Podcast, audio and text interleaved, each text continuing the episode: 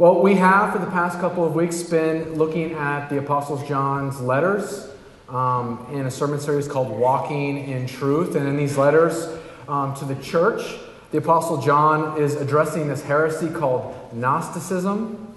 And the Gnostics denied the humanity of Jesus Christ, and they really maligned the person of Jesus Christ and was, were perpetuating this evil doctrine.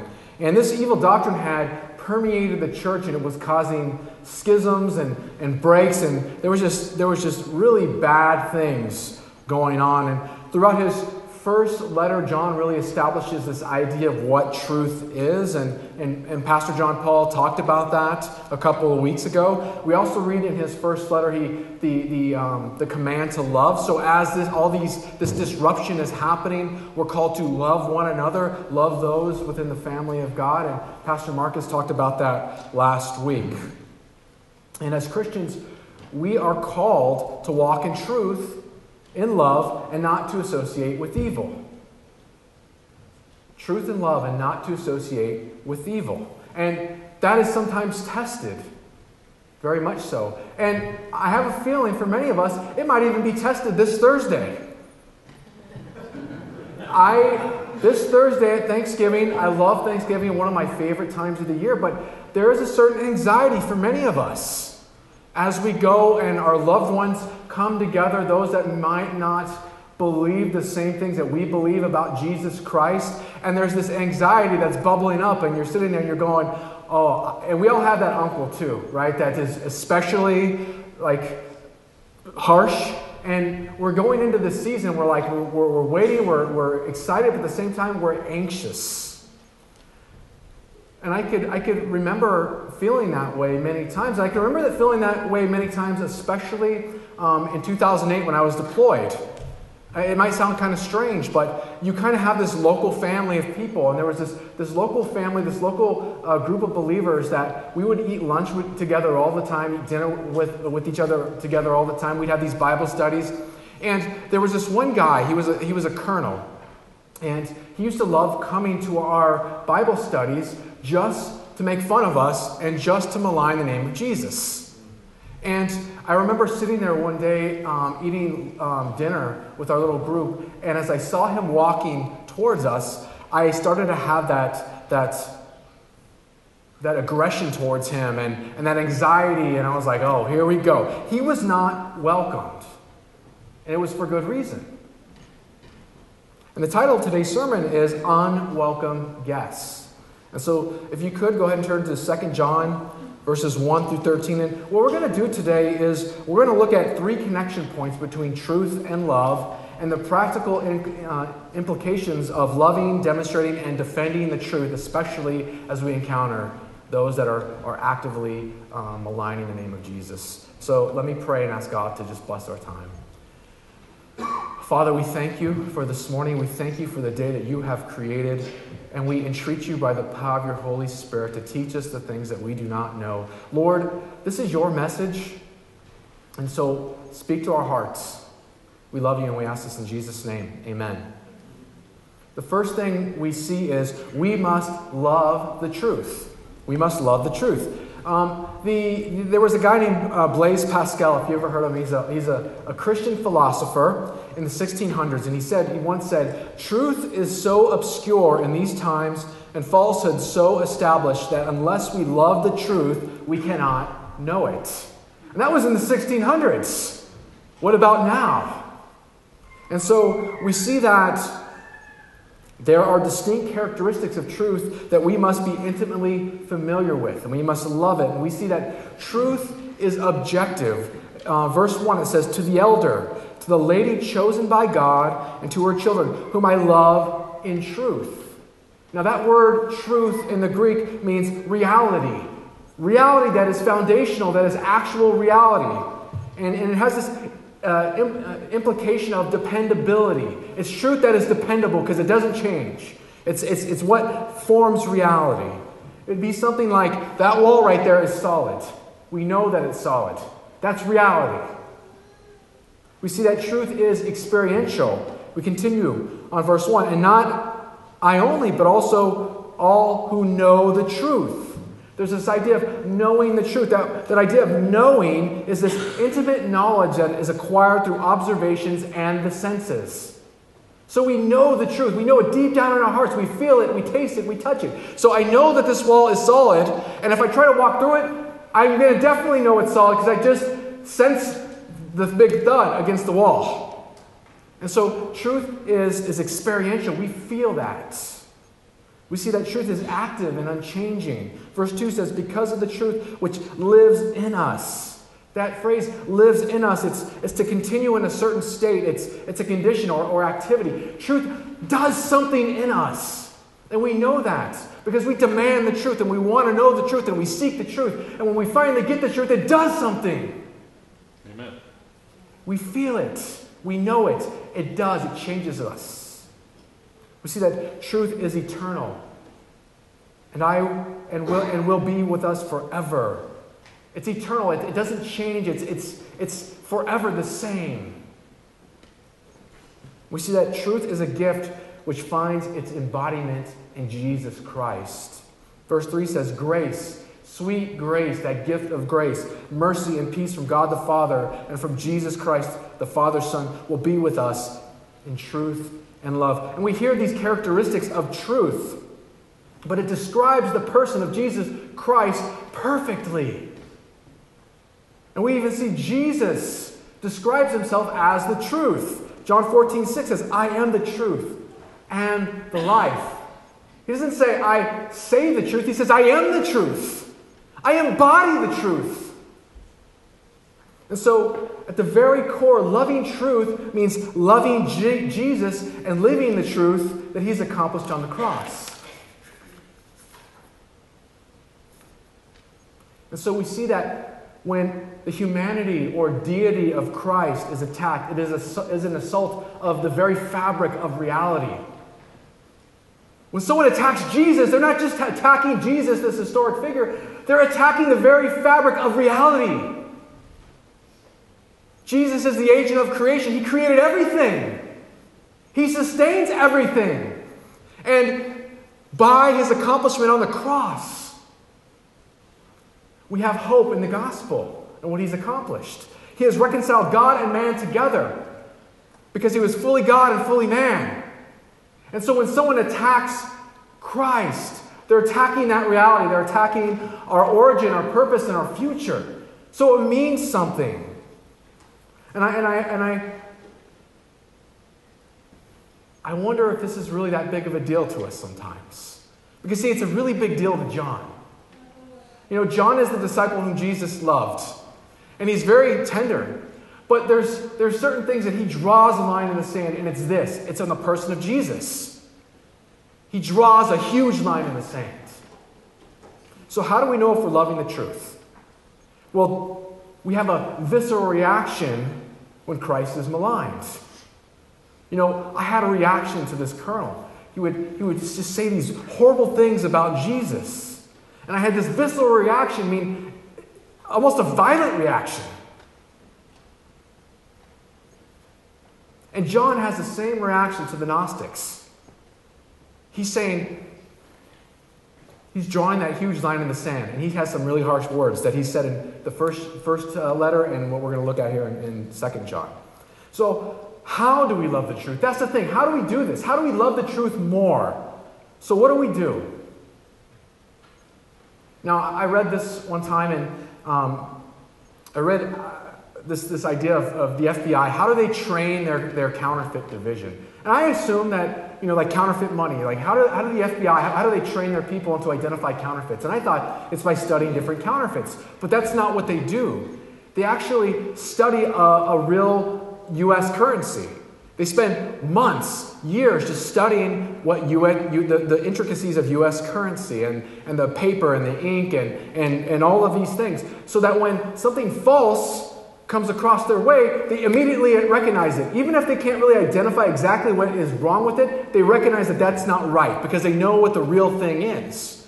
And so for us, we pursue Christ as he is presented in the truth of Scripture. So that when something comes across us that it doesn't seem right, we can recognize it right off the bat because we know the true Christ as he presents himself in Scripture. And so, this season, as we uh, approach Advent, I'm gonna, I'm gonna be a little like Scrooge here for a second. Hold on, just put the Santa Claus aside, put Rudolph aside, and can we just bring the Bible and really know who the real Christ is? I'm not opposed to Santa and the, and the reindeers and all that stuff, but it's about Jesus. It's about looking and, studying and who he is. So we need to dig into our Bibles so that when counterfeit things come our way, and they're coming and they will come, especially during this time of year, we know exactly who the right Jesus is. We, all, we, we must also demonstrate love by living in truth. So we're called to walk in love by living the truth. Verse 4 says, it has given me great joy to find some of you, some of you, your children, walking in the truth.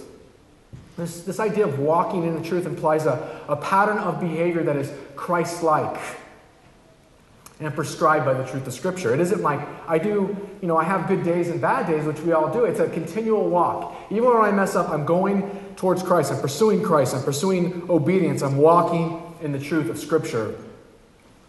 And we see that this isn't a recommendation. This is a command. So we walk the truth in love. This is, this is Christ's command to us. Verse 5 says, And now, dear lady, I'm not writing you a new command, but one we have had from the very beginning. I ask that we love one another. And this is love, that we walk in obedience to his commands. As you have heard from the beginning, his command is that you walk in love. So, why is walking in truth such a big deal?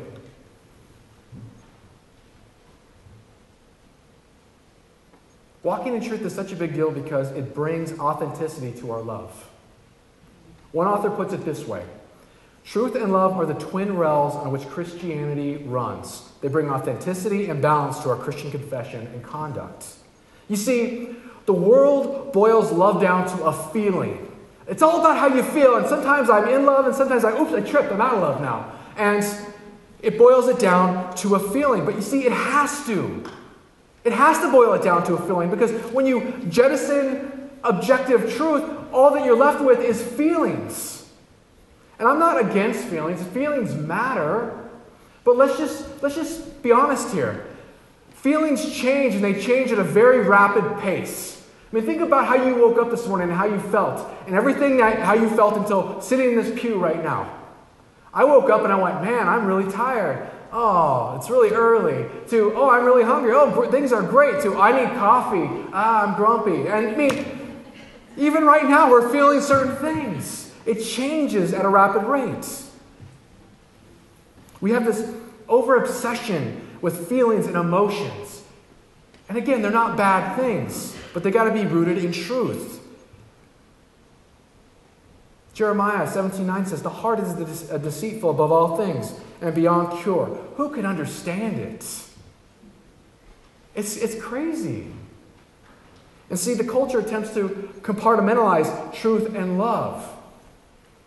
They say, well, truth is whatever you want it to be, and love is just this. And we see this play out very, very clearly on, on, on in the culture. You could, you could have, you know, you could have sexual relations without love. It's really, it, it, it's, it's just something separate. You don't have to worry about that. And maybe you're sitting here and you're saying, I really don't see the connection, Brian, between truth and love. It makes no sense to me. I get it, what you're saying, but I don't see it. So I want to do a little test. You guys open for a little test? All right. I want you to imagine. All right. I'm, we're going back. I need you to, if you're, you remember what it was like to imagine as a kid, all right? I want you to imagine that person that you, you love the most. That person that you love the most. That person that when they say things to you, it just melts your heart. And I want you to imagine that person. I want you to imagine that person coming up to you, grabbing your hand, looking you in the eyes, and saying, You are the most special person. Most special person. You are unique. I love you. I don't know what I would do without you. You're the best thing that's ever happened in my life. and then they go and they give you a hug and they give you a kiss. How are you feeling? It's great, right? So as you're sitting there and you're just basking, you're like, I'm so loved, I'm so unique. Five minutes later, let's say, now you're walking. And that same person is with somebody else, and they're saying, You hear them, you're like, What's going on here? And they're grabbing someone's hand, they're saying, You are so unique. You're the best thing that's ever happened to me. I love you. It gives them a kiss and a hug. Now, how do you feel? Not so good, right? Why not? Because what they were telling you was not true. Because there was no action behind that. There was nothing there. It was just words. It wasn't really love at all. And so we see truth and love are the twin rails of our Christian life. We have to have both of them. You can't just say it, you just can't believe it. There's a confession and a conduct that go hand in hand. You see, God doesn't compartmentalize truth and love, confession and conduct. And the ultimate demonstration of love by upholding the truth was on the cross. By the eternal truth, Jesus Christ. You see, here's the truth. The truth is, is everyone has sinned and falls short of the glory of God, and we deserve God's wrath. That's the truth. And the truth is, is that we deserve nothing. But God gives us everything. God gave us His Son, Jesus Christ. The truth is, He stepped down from heaven. The truth is that He lived a perfect and righteous life. The truth is that He was on the cross. And it was the first time that He felt the wrath of the Father and the fullness of sin, our sin, the weight of sin. The truth is, he died, but he was resurrected three days later. And the truth is, we put our faith and trust in him, we are raised and resurrected to new life. That's truth, and it was demonstrated by our Lord Jesus Christ. You can't have truth without Christ. Finally, defending truth is love. Excuse me. If we love the truth and live the truth, will be ready to defend the truth. And we need to be ready for this and be on the lookout for this. Verse 7 says, I say this because many deceivers who do not acknowledge Jesus Christ as coming in the flesh have gone out into the world. Any such person is, a deceiver, is the deceiver and the antichrist. We see that there's these deceivers out there.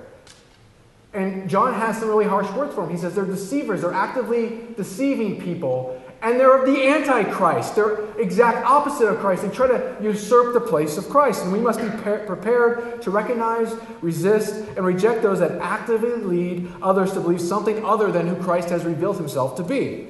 And John calls these people Antichrist. I don't know if that's like, I don't go around calling people Antichrist. That's kind of weird, right? John has drawn a huge line in the sand. He says, You're actively deceiving people. You are an Antichrist. So the question is, is how do we recognize these deceivers? Because things, things aren't so black and white sometimes. Well, it's, a, it's as simple as math. And listen, I took math for liberal arts majors in my undergrad, so I'm not like the biggest math dude, but I get this math, so follow me. So here's the thing deceivers add, they add extra biblical sources of authority. It's not just the Bible, it's the Bible and this special book. It's the Bible and this philosophy. It's the Bible and this. And they raise these extra biblical sources to the same level or above the Bible. So they add to. Deceivers subtract. They subtract from the person the work of Jesus Christ. So we uphold that Jesus is 100% God and 100% human. And he has to be because that's, that's him reconciling man and God together through his sacrifice. But they will somehow subtract that. They'll say, no, he, he, was, he, he, he was deity, sure, but he wasn't physical, or he was just a man, but he wasn't deity. We also see that deceivers divide. They divide the love and affection and allegiance that, that Christ deserves to other people and other things. And, and, and so you'll see prophets or you'll see gurus or whatever raised higher than Jesus. And so they divide the love and the affection of those people. We also see the deceivers, deceivers multiply. They multiply requirements for salvation. So it's more than just by grace alone, by faith alone, in Christ alone. It's no, you have to believe in Christ. Plus, you have to do all these other things.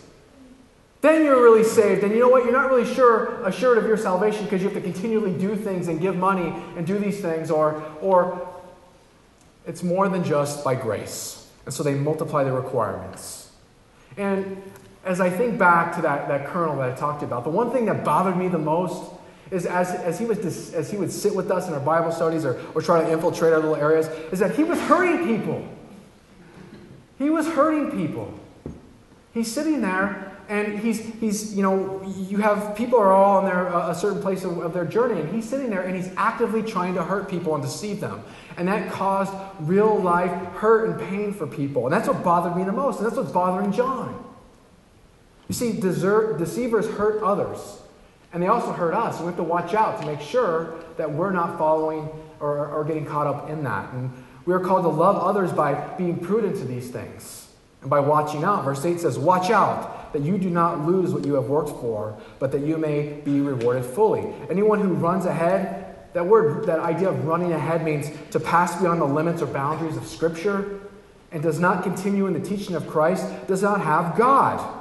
Whoever continues in the teaching has both the Father and the Son. So here, here's where the rubber meets the road. How do we respond to deceivers? How do we respond to this? Verse 10 if anyone comes to you and does not bring this teaching, do not take them into your house or welcome them. Anyone who welcomes them shares in their wicked works. Let me give you a little cultural context here. Welcoming someone into your house in the ancient world in this time frame meant that not only did you welcome them into your house and show hospitality, but you also would, would bring them into the very inner core of your social networks. And you would vouch for them and you would say, hey, yeah, these, this, these people are really good. And you would introduce them to people that were in your family, that were in your church. You would get them in the very inner circle of your social sphere. That you had an obligation to do that in this culture. And so he says, don't do that. Don't bring them into that. Because they're going to hurt people, and their whole thing is to actively deceive people away from there. Why would you do that? If you do that, you are complicit in what they're trying to do. So the question is, is what does this look like for us? Because, you know, I have a feeling that most of us understand how to react or, or somewhat react, you know, when we get a knock on the door and it's a Jehovah Witness. You know, we're like, hey, or some of you just don't even answer the door. And I'm not to lie, I've done that a couple times, all right? You're like, I have time for this. But you kind of know, like, hey, I'll tell them I go to church and usually they'll leave. Or if you run into a someone like from the Mormon church that is doing their mission. You know that if you run into them, they're to be nice, and you go, okay, sure, whatever, but you know, you know how to kind of respond to that. But there's some things that we do that we don't even realize that we do and open our entire inner circle to. Like, for example, the television and certain mediums. There's people out there that are preaching garbage. It's straight up garbage and we turn on the TV and we're going, hey, this is pretty good. And you and you and it, and it pipes right into your house, so your kids could hear, so you could hear, and you're like, oh, this guy sounded pretty good. Watch yourself. The Benny Hinns, the Creflo Dollars, no. I'm just naming people now, because it's that big of a deal. They're not preaching a gospel. They're not preaching Christ. And we let them into our house. And they give them front row seats, and we say, yeah, come to the dinner table. It's good. And then there's some out there that, that, teach something that is not necessarily heresy, but it's not the gospel. And it usually goes something along the lines like this like, you know what? You could have your best life now. You could have your best life now. If you have your best life now, then guess, you know, all you have to do is this, this, and this. And, and I see that a lot. And, and what happens is oftentimes we bring them into our inner circles by we say, hey, did you check out this new book? It's called Best Life Now. You should check it out. And we just continue this thing on, and we're just continue on heresy, and it's not Christ, and it's a lie, and it hurts people.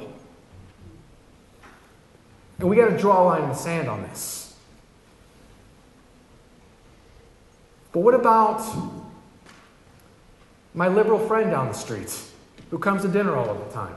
How do I deal with them? That's fine.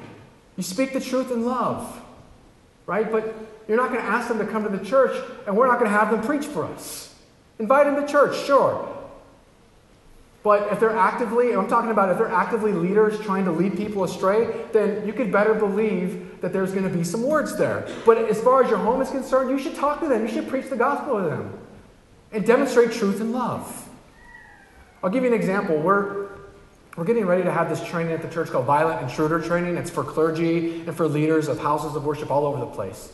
And when I threw this out, I threw it out to any faith community. And Pastor John got an email from a Wiccan community. And he was like, What do we do with this?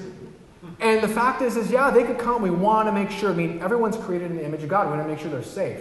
But we're not going to ask the Wiccan community to, to, you know, do spells downstairs in the lower hall or come up and preach and preach whatever they want to preach. That's not going to happen. But we want to ensure that nothing gets, you know, they don't get hurt. So we could, we could partner with them on that level because they're human beings. So we have to be very careful on the access we give people and leaders who are actively deceiving people into our lives and think of the mediums in which we give people access to. But how about this Thursday? How do I deal with my family or friends? Because that's really where the rubber meets the road here. Well, I'm going to ask you to pray. Pray for these people. They're your family. Pray for them. Listen to them. Because you know what? They just want to be heard. And you're going to be able, when you listen to them, you'll be able to hear really the, the issue, the heart issue behind what they're saying. Speak the truth in love. And remember that you are the part of the body of Christ. We're in this together. Friends, we're in this together. You see, you're part of something bigger. You're part of the mystical body of the, the Lord Jesus Christ. So when you're out there and you're, you're, you're, you're, you're enduring and you're talking to your family member that is maligning the name of Christ, you have a family here that is united in Christ. That's why membership is such a big deal. That's why, as today, as we go to our congregational information meeting, it's a big deal that we come together as a body, as a family, united in Christ. You're part of something bigger, and you have a family to come home to. So you don't have to be afraid. This is how the Apostle Paul writes. He says, Then we will no longer be infants tossed back and forth by the waves and blown here and there by every wind of teaching and by the cunning and craftiness of people in their deceitful scheming. Instead, speaking the truth in love, we will grow to become in every respect the mature body of Him who is the head, that is, Christ. From him, the whole body, joined and held together by every supporting ligament, grows and builds itself up in love as each part does its work. And so you have a family to come home to. So as you go and you engage people in your family, pray, listen, respond to them truthfully and in love. Remember, speaking the truth is the most loving thing you could do. But remember, you have a family to come back to. This family. And this, that's, a, that's a big thing. So, this time tomorrow, or perhaps Thursday, you're going to be in a setting which Christ is maligned, altered, misrepresented, or mocked. So, how are you going to react? But this colonel, myself and another man, confronted him. We spoke the truth and love to him. And it didn't turn out that well. He never showed up again, and oftentimes I think about him and I pray for him. But I, I, I, feel I feel I did what God called me to do. And, and my conscience is clear because I spoke the truth in love to him. That's what it's about. Is my conscience clear to God and I did everything that, that God would require of me at that moment? And he, decided, he decided to stop coming. So I want to pray for you right now as we enter into to Thursday because things might not turn out the way we want at, at, at our time in Thanksgiving. But pray. And when God gives you a moment, just follow the prompting of the Holy Spirit as He leads. I'm going to pray for that, for wisdom in that. So let me pray. Father, I pray for us. Family, this earthly family that you have given us is very difficult to navigate sometimes. And you've been very clear with us that it is going to be that way. That the truth of you divides. And that's a hard pill to swallow, especially as we think of Thanksgiving and coming together with family. So I pray that you would give us grace, wisdom, and encouragement that we are in the right place, in the right family, for the right time, for your purposes and for your glory. Give us wisdom. May we rely, may we, as we, we felt the prompt, feel the prompting of your Holy Spirit, speak truth in love. May we not shrink back from that, realizing that when we tell people the truth of Christ in love, we are giving them the most blessed thing they could ever receive, and that's you. And so be with us. Give us boldness, but give us love and truth. Be with everyone here. We love you and we ask this in Jesus' name. Amen.